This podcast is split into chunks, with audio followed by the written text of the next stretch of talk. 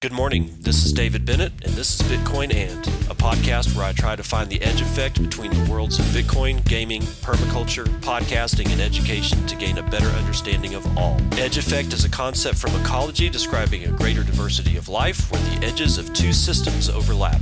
While species from either system can be found at the edge, it is important to note there are species in the overlap that exist in neither system, and that is what I seek to uncover.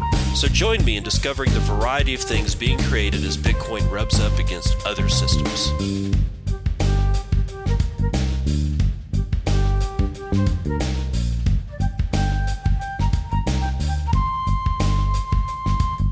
It is 11:41 a.m. Central Standard Time. Yeah, I know it's late. It's going to be a late show today. Not much I can do about it. It is December the 6th, 2019. This is episode 172 of Bitcoin And. I'm not getting sued by Backwards. So in case you guys didn't catch some mid-November shows, for the week, somewhere around November the 15th, I played all 3 days for the song of the day. I did something from Backwards Music. They're a Texas band, and they're really good. And if you haven't checked them out, you probably should. Just go check out at Backwards with a Z Music, all one word, Backwards Music. So what had happened is that I just decided to come clean, and I put out a tweet on November the 15th, and I said, confession time at Backwards Music. I shilled your music by playing it on my podcast 3 times this week. Please don't sue me. Was just trying to put the word in the street. Also, just found out y'all in Texas makes it all even better. Again, please no sue me. So amazingly enough, they wrote back either yesterday or the day before and said, they basically said, no, it's all good as long as you buy that next album. And I wrote them back and asked them if I could buy it through the Lightning Network, and I have yet to get word back from them. So it'll be interesting to see if they write back to that. Yeah, that's actually all that there is for what's going on kind of around the community, even though it's just kind of like what's going on with me, not getting sued. That's awesome news. Let's get into the vitals.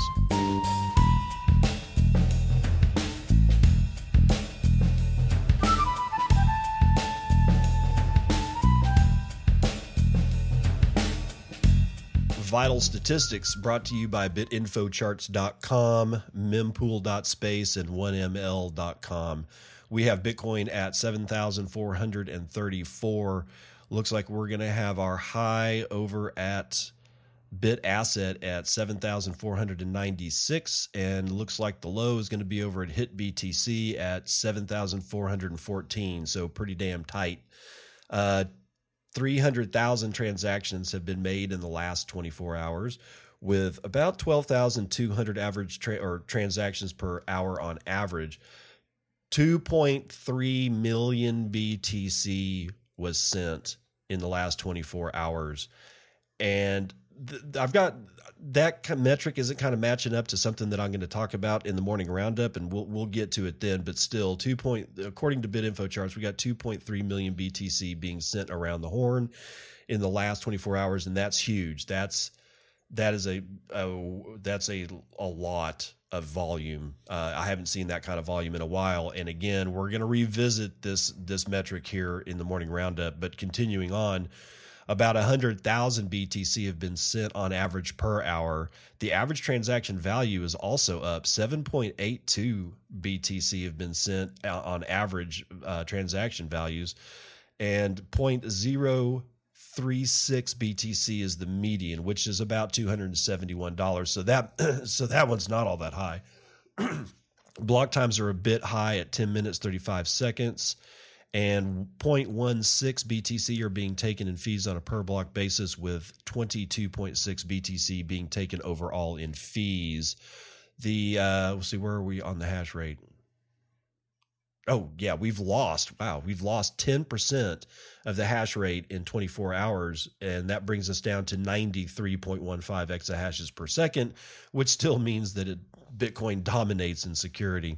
And it looks like, the last commit to the Bitcoin GitHub core repository was sometime this morning.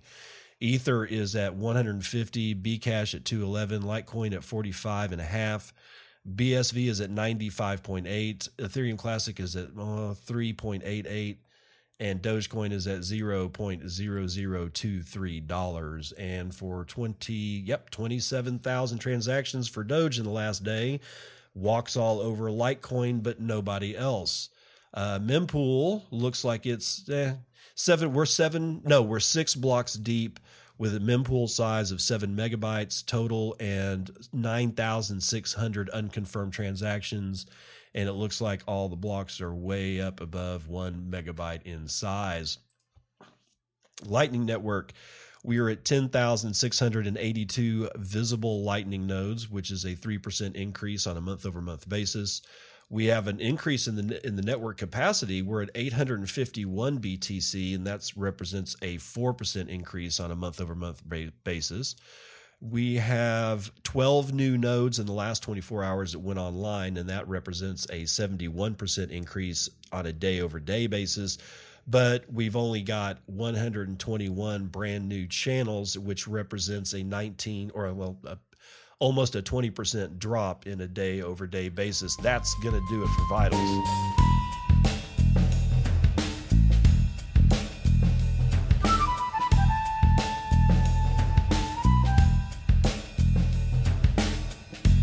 So today's music is brought to you by, you guessed it, Backwards. I'm in appreciation of them non-suing me, which is always awesome to find out, even though that clearly they were never going to sue me. I mean, in a real way, it kind of makes me wonder why people get their panties all in a bunch about stuff like that. Now, if I was like running a podcast where it was like nothing but other people's music all like for the entirety of the hour or however long the podcast happens to go, yeah, I could see that as being an issue. But especially like bands that are not well known, why the hell wouldn't you want somebody playing your shit on their podcast, even if it's a small podcast like mine? Any word getting out in the street is good. So I don't know, man. I don't get it. These dudes are really cool. This is from Backwards, like I said, and you can find them on Twitter, like I said earlier, at Backwards Music, and Words is spelled with a Z. And they are a Texas band, and one of the things that I love about Texas bands is that they all pretty much sound really good. Rise up, rise in, I got the answers, but too much collectivism is cancer.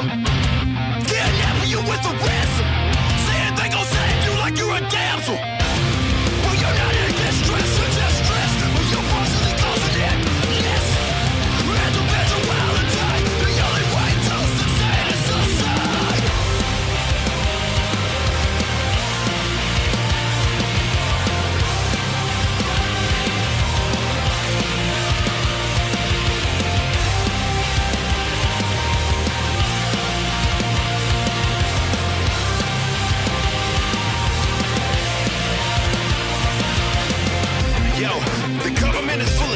Bro, you and I both know they broker than a joke, though. You might as well run it back. They dropped the ball like running backs. We got robbed, that's a funny fact. That you not getting your money back. But I'm okay with that if that means that my kids ain't sold through slavery. The state is not saving me, and I don't win from A to Z. I know the ins and outs, so please keep that stuff away from me. I'm not talking about reform. I'm saying stop selling assets to be unborn. Pushing forward.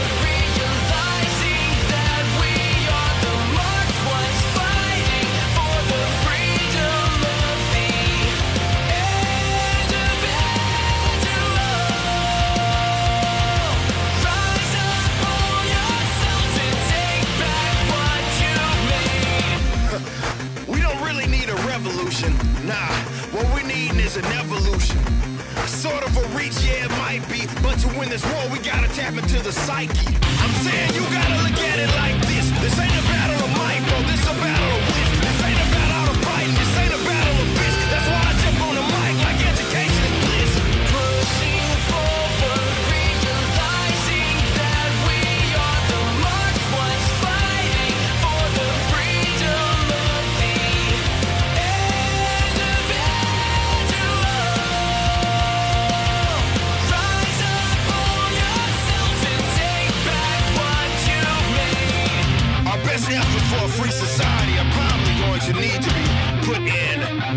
secession efforts. Because once people see that as a working example, and the world just doesn't blow up, then we can take secession all the way down to the individual.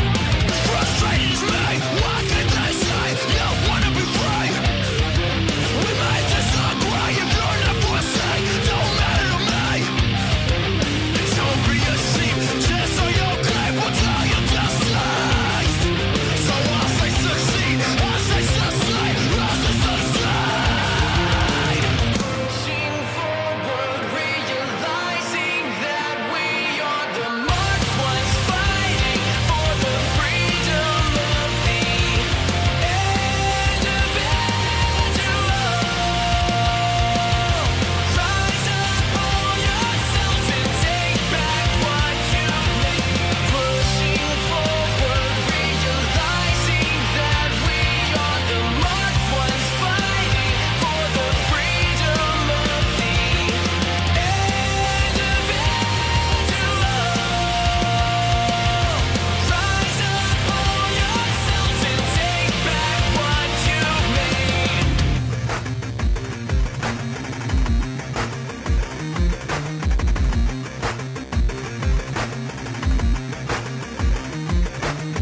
First up in the morning roundup stack is Colin Harper writing for Bitcoin Magazine sometime yesterday. For My Cause, My Cleats design, Russell Okung sports BTC Pay Server. Russell Okung is no Bitcoin tenderfoot. The Los Angeles Charger left tackle hosted his own Bitcoin event in September of 2019 after he made a public splash on the scene with his "Pay Me in Bitcoin" tweet during the offseason. Now for his December 8, 2019 matchup against the Jaguars, Bitcoin will be with him every step of the way, literally.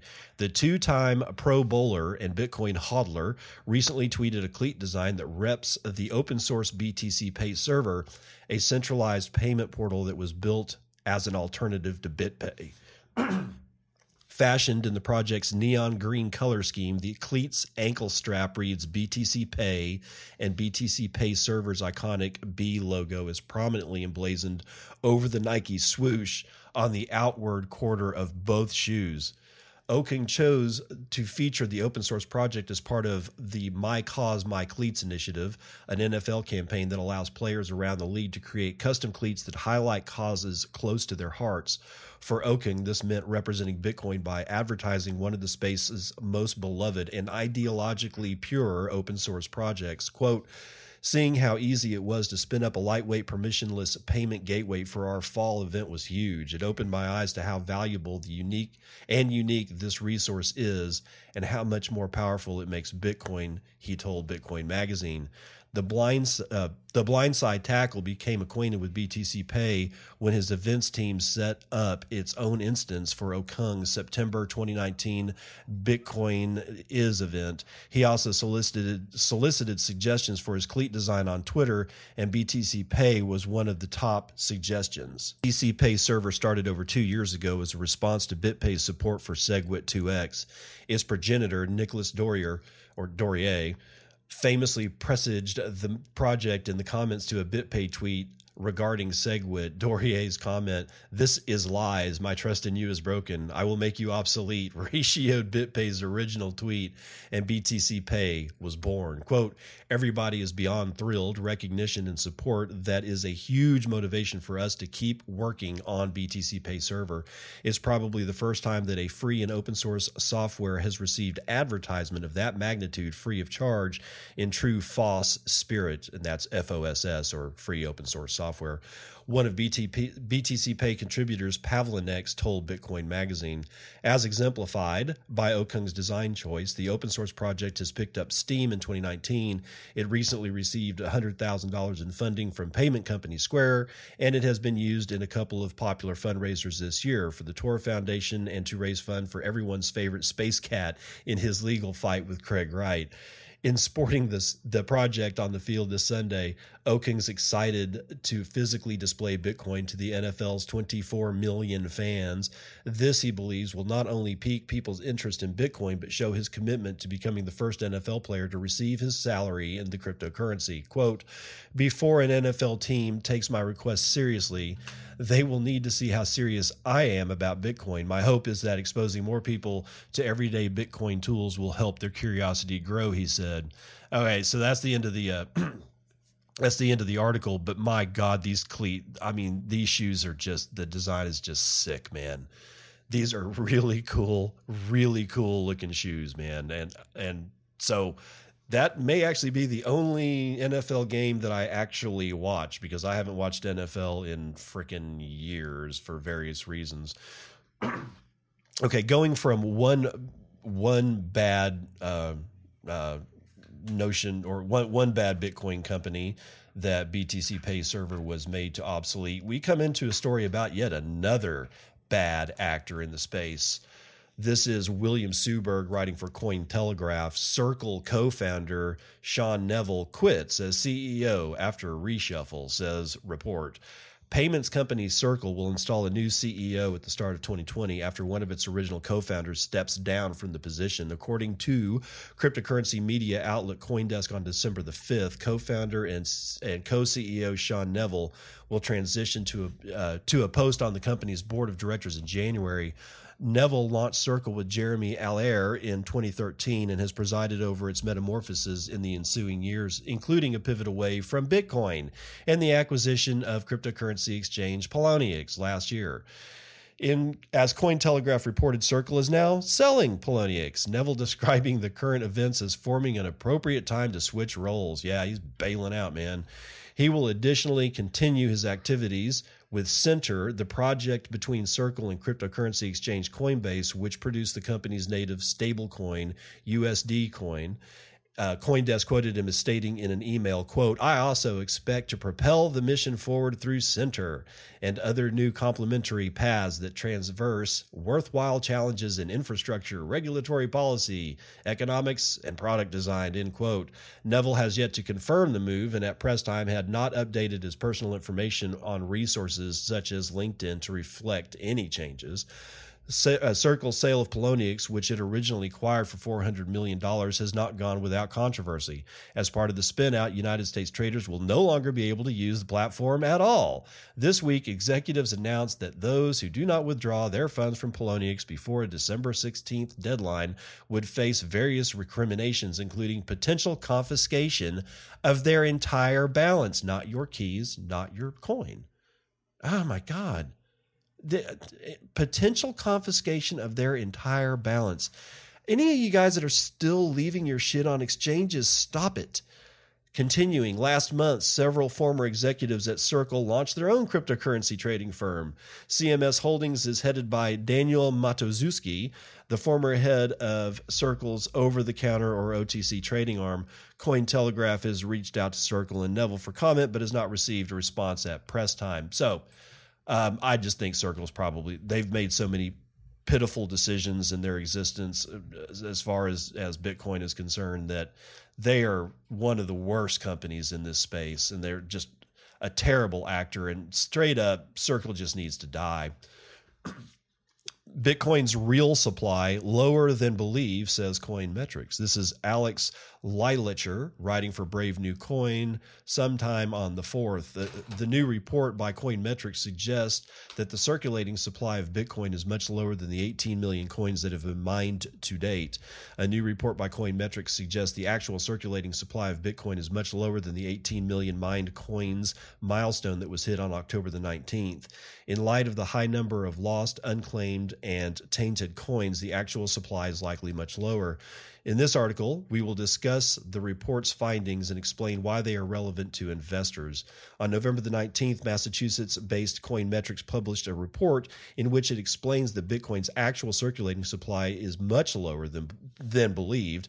In the report, the researchers categorized lost coins into provably lost or assumed lost to make their case.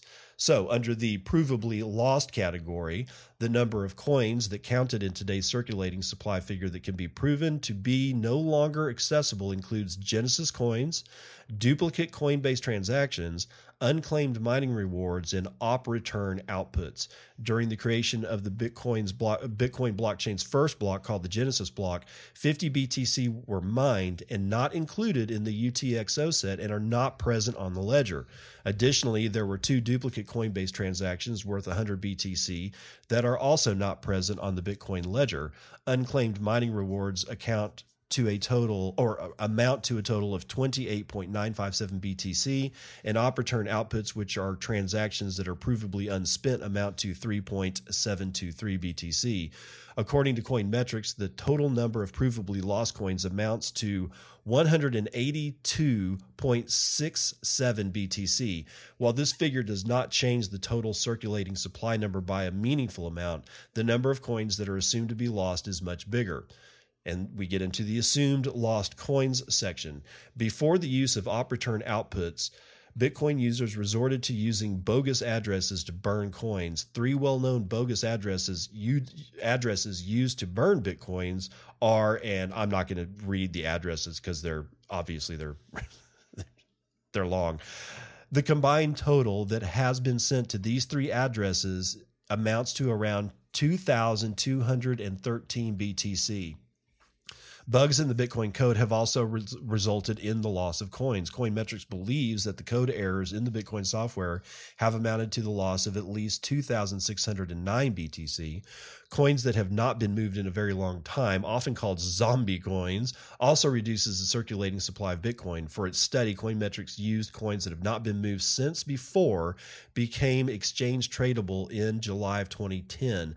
1.5 million coins have not been moved since mid-2010. A large chunk of these are assumed to have been mined by Bitcoin pseudonymous creator Satoshi Nakamoto, since it has been almost 10 years since Bitcoin became tradable on exchanges. Researchers believe that these coins will not move and can be subtracted from Bitcoin's coin supply. Finally, there are also stolen coins that have not been moved since they were illegally apprehended. Coinmetrics believes the amount of stolen coins but not accessible coins is at least 117,000 BTC. The report's findings conclude that the liquid supply of Bitcoin is around 16.3 million BTC. That figure has been calculated by subtracting the number of provably lost coins, assumed lost coins, and known stolen coins that have not moved from the current mined number of coins. Coinmetrics believes that Bitcoin's current coin supply amounts to around 16.3 million BTC instead of a little over 18 million as advertised on pricing platforms such as CoinMarketCap. The researchers also suggest that the maximum coin supply of 21 million will therefore never be reached.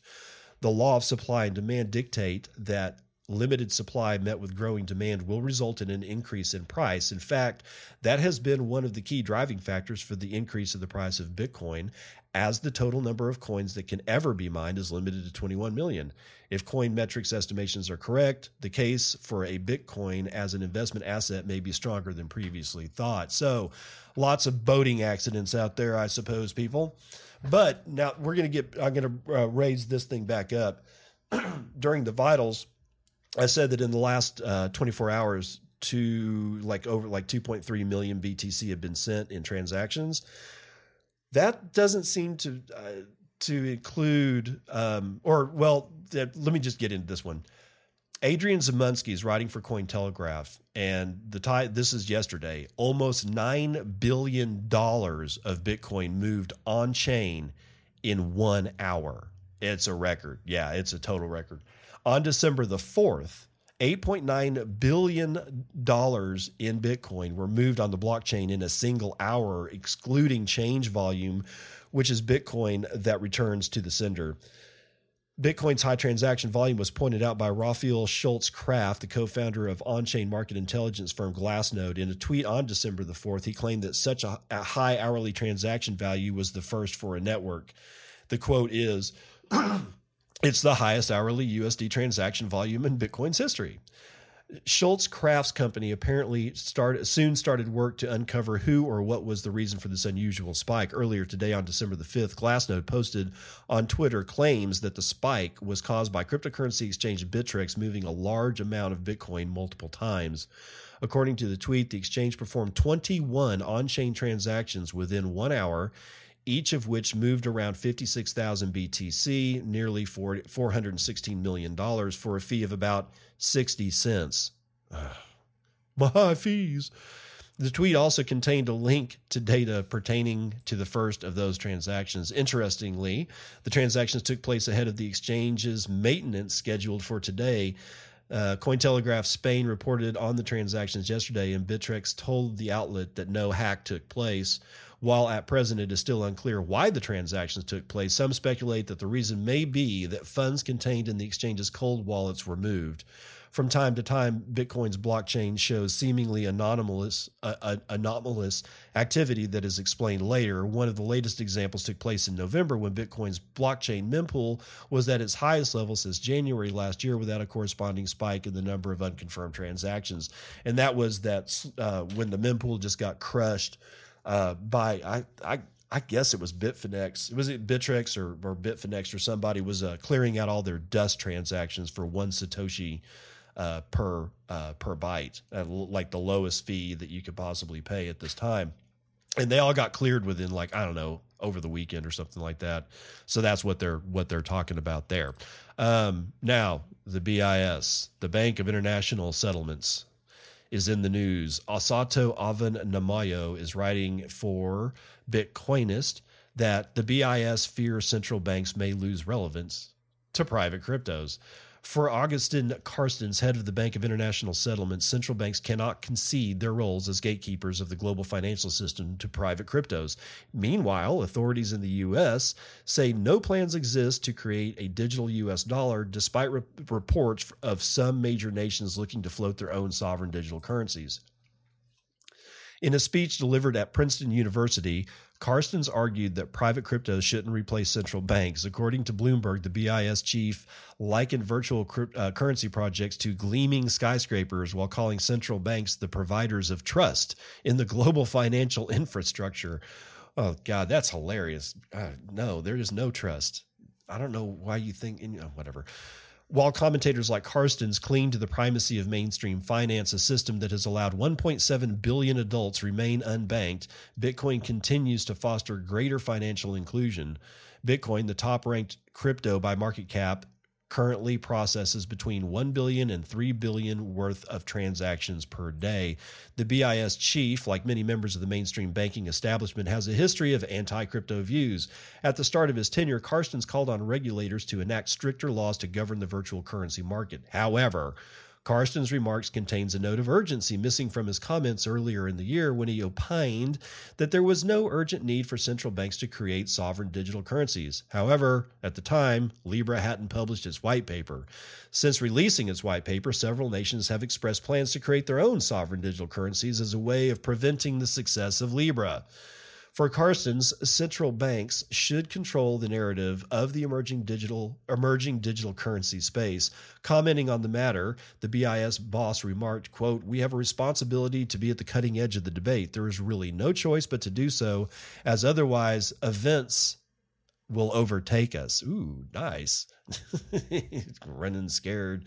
As previously reported by Bitcoinist, the European Central Bank is studying modalities for digital currency use.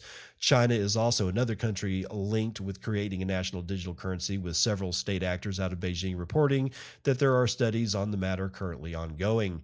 Meanwhile, U.S. Treasury Secretary Steve Mnuchin, I guess is how you pronounce it, says the country has no plans to create a digital USD anytime soon.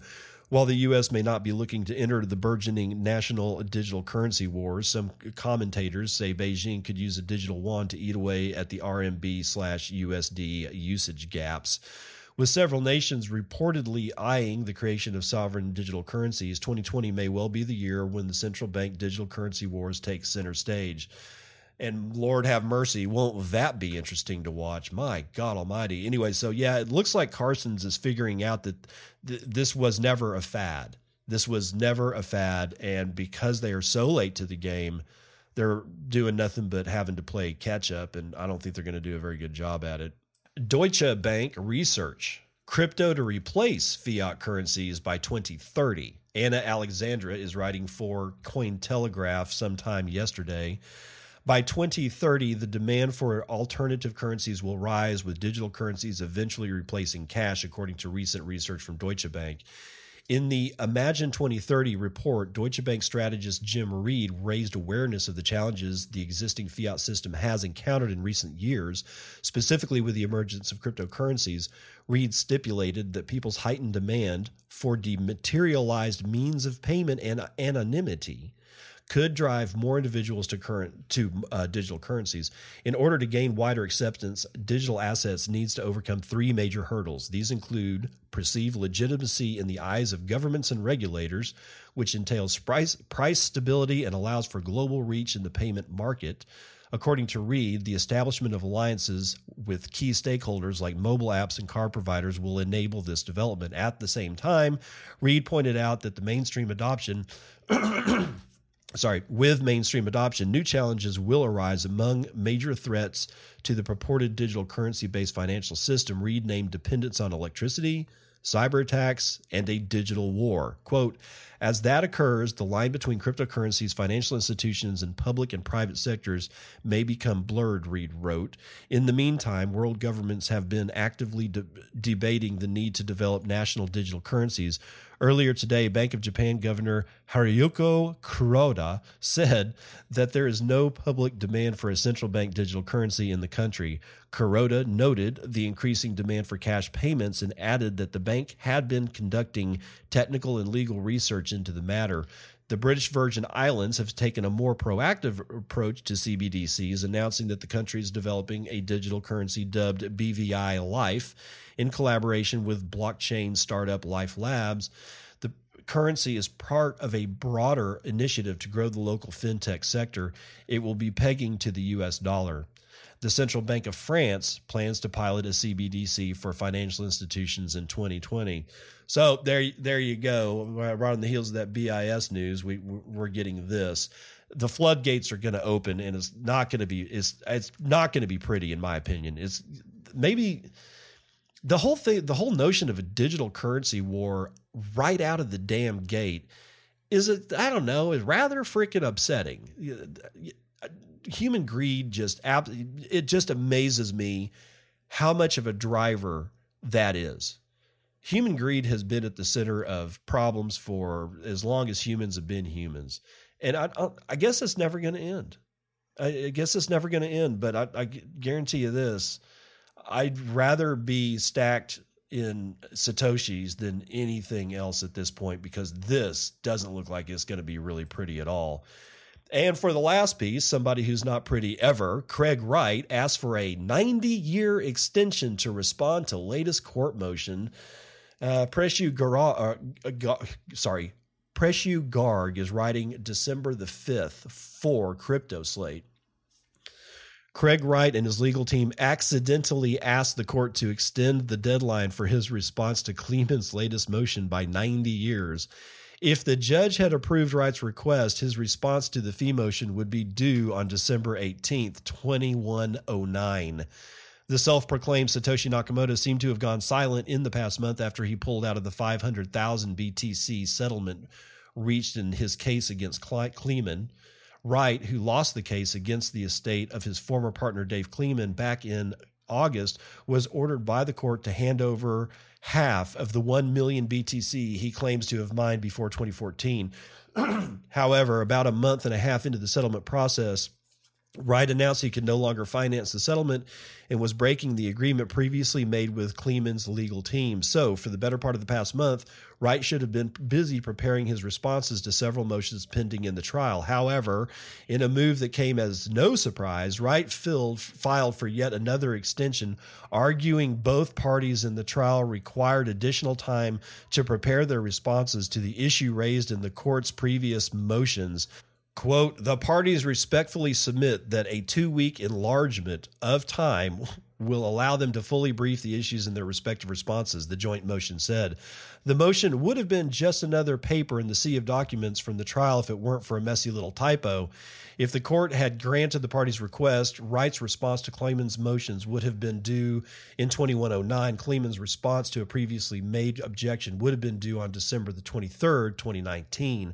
Wright's request for a 32,000-day extension would have certainly helped Wright gather the funds he needs, or he claims are locked in the Tulip Trust. However, Judge Bloom's quick reaction quickly put an end to this. Wright's motion for extension was denied the same day it was filed. According to Court Listener, Judge Beth Bloom signed the following order, quote, paperless order granting in part and denying in part 321 motion for extension of time to file responses.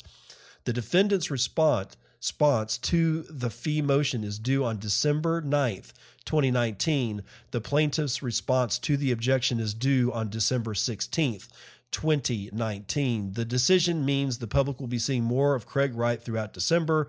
Apart from his response due December 9th, Wright's legal counsels are set to appear in a Florida court before Judge Bruce Reinhart on December the 16th. The hearing will most likely provide more information to the Cleman estate as they prepare for the next trial date set at March 20th, 2020. So anybody who thinks that that was an accident on Wright's legal team's part is fooling themselves. They did that shit on purpose, and they got busted. What sucks about it is that they didn't get any more than a correction. They I don't know. There should have been something for that because of the chicanery that this guy and his legal team have pulled in this trial. For Judge Bloom to go so easy on this, I don't know. I guess maybe there was nothing she could do, but that was not a mistake. They tried to slip that shit in. They did that shit on purpose. Why? Because Craig Wright is a fraud, and that's how he lives his life. And that'll do it for your morning roundup.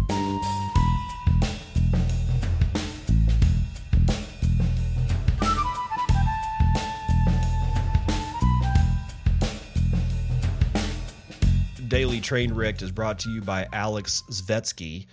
He's got a tweet with a screen capture, and the screen capture shows a gentleman by the name of John Gomez riding the train wreck on December the 4th. And Alex Svetsky writing him back. So let's get into the train wreck portion. Overly long and trite screed on the failure that is Bitcoin.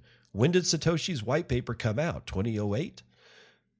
Bitcoin has been flopping around for 11 years now, doing nothing well. If you doubt that, try ordering a cup of coffee using Bitcoin. First, there are the fees, then the environmental destruction, all those GPU cards trying to get your latte.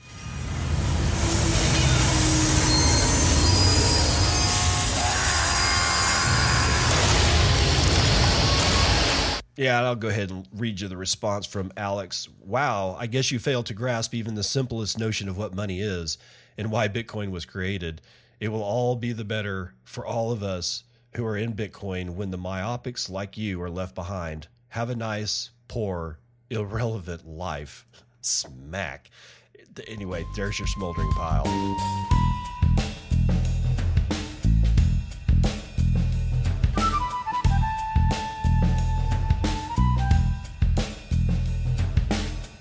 Terrible Joke Corner brought to you by Dad Says Jokes. A guy shows up late for work. The boss yells, "You should have been here at 8:30. He replies, "Why? What happened at 8:30?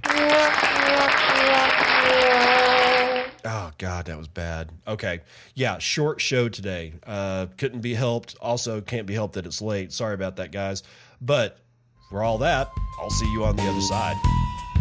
This has been Bitcoin and I'm your host, David Bennett. I hope you enjoyed today's episode and hope to see you again real soon. Have a great day.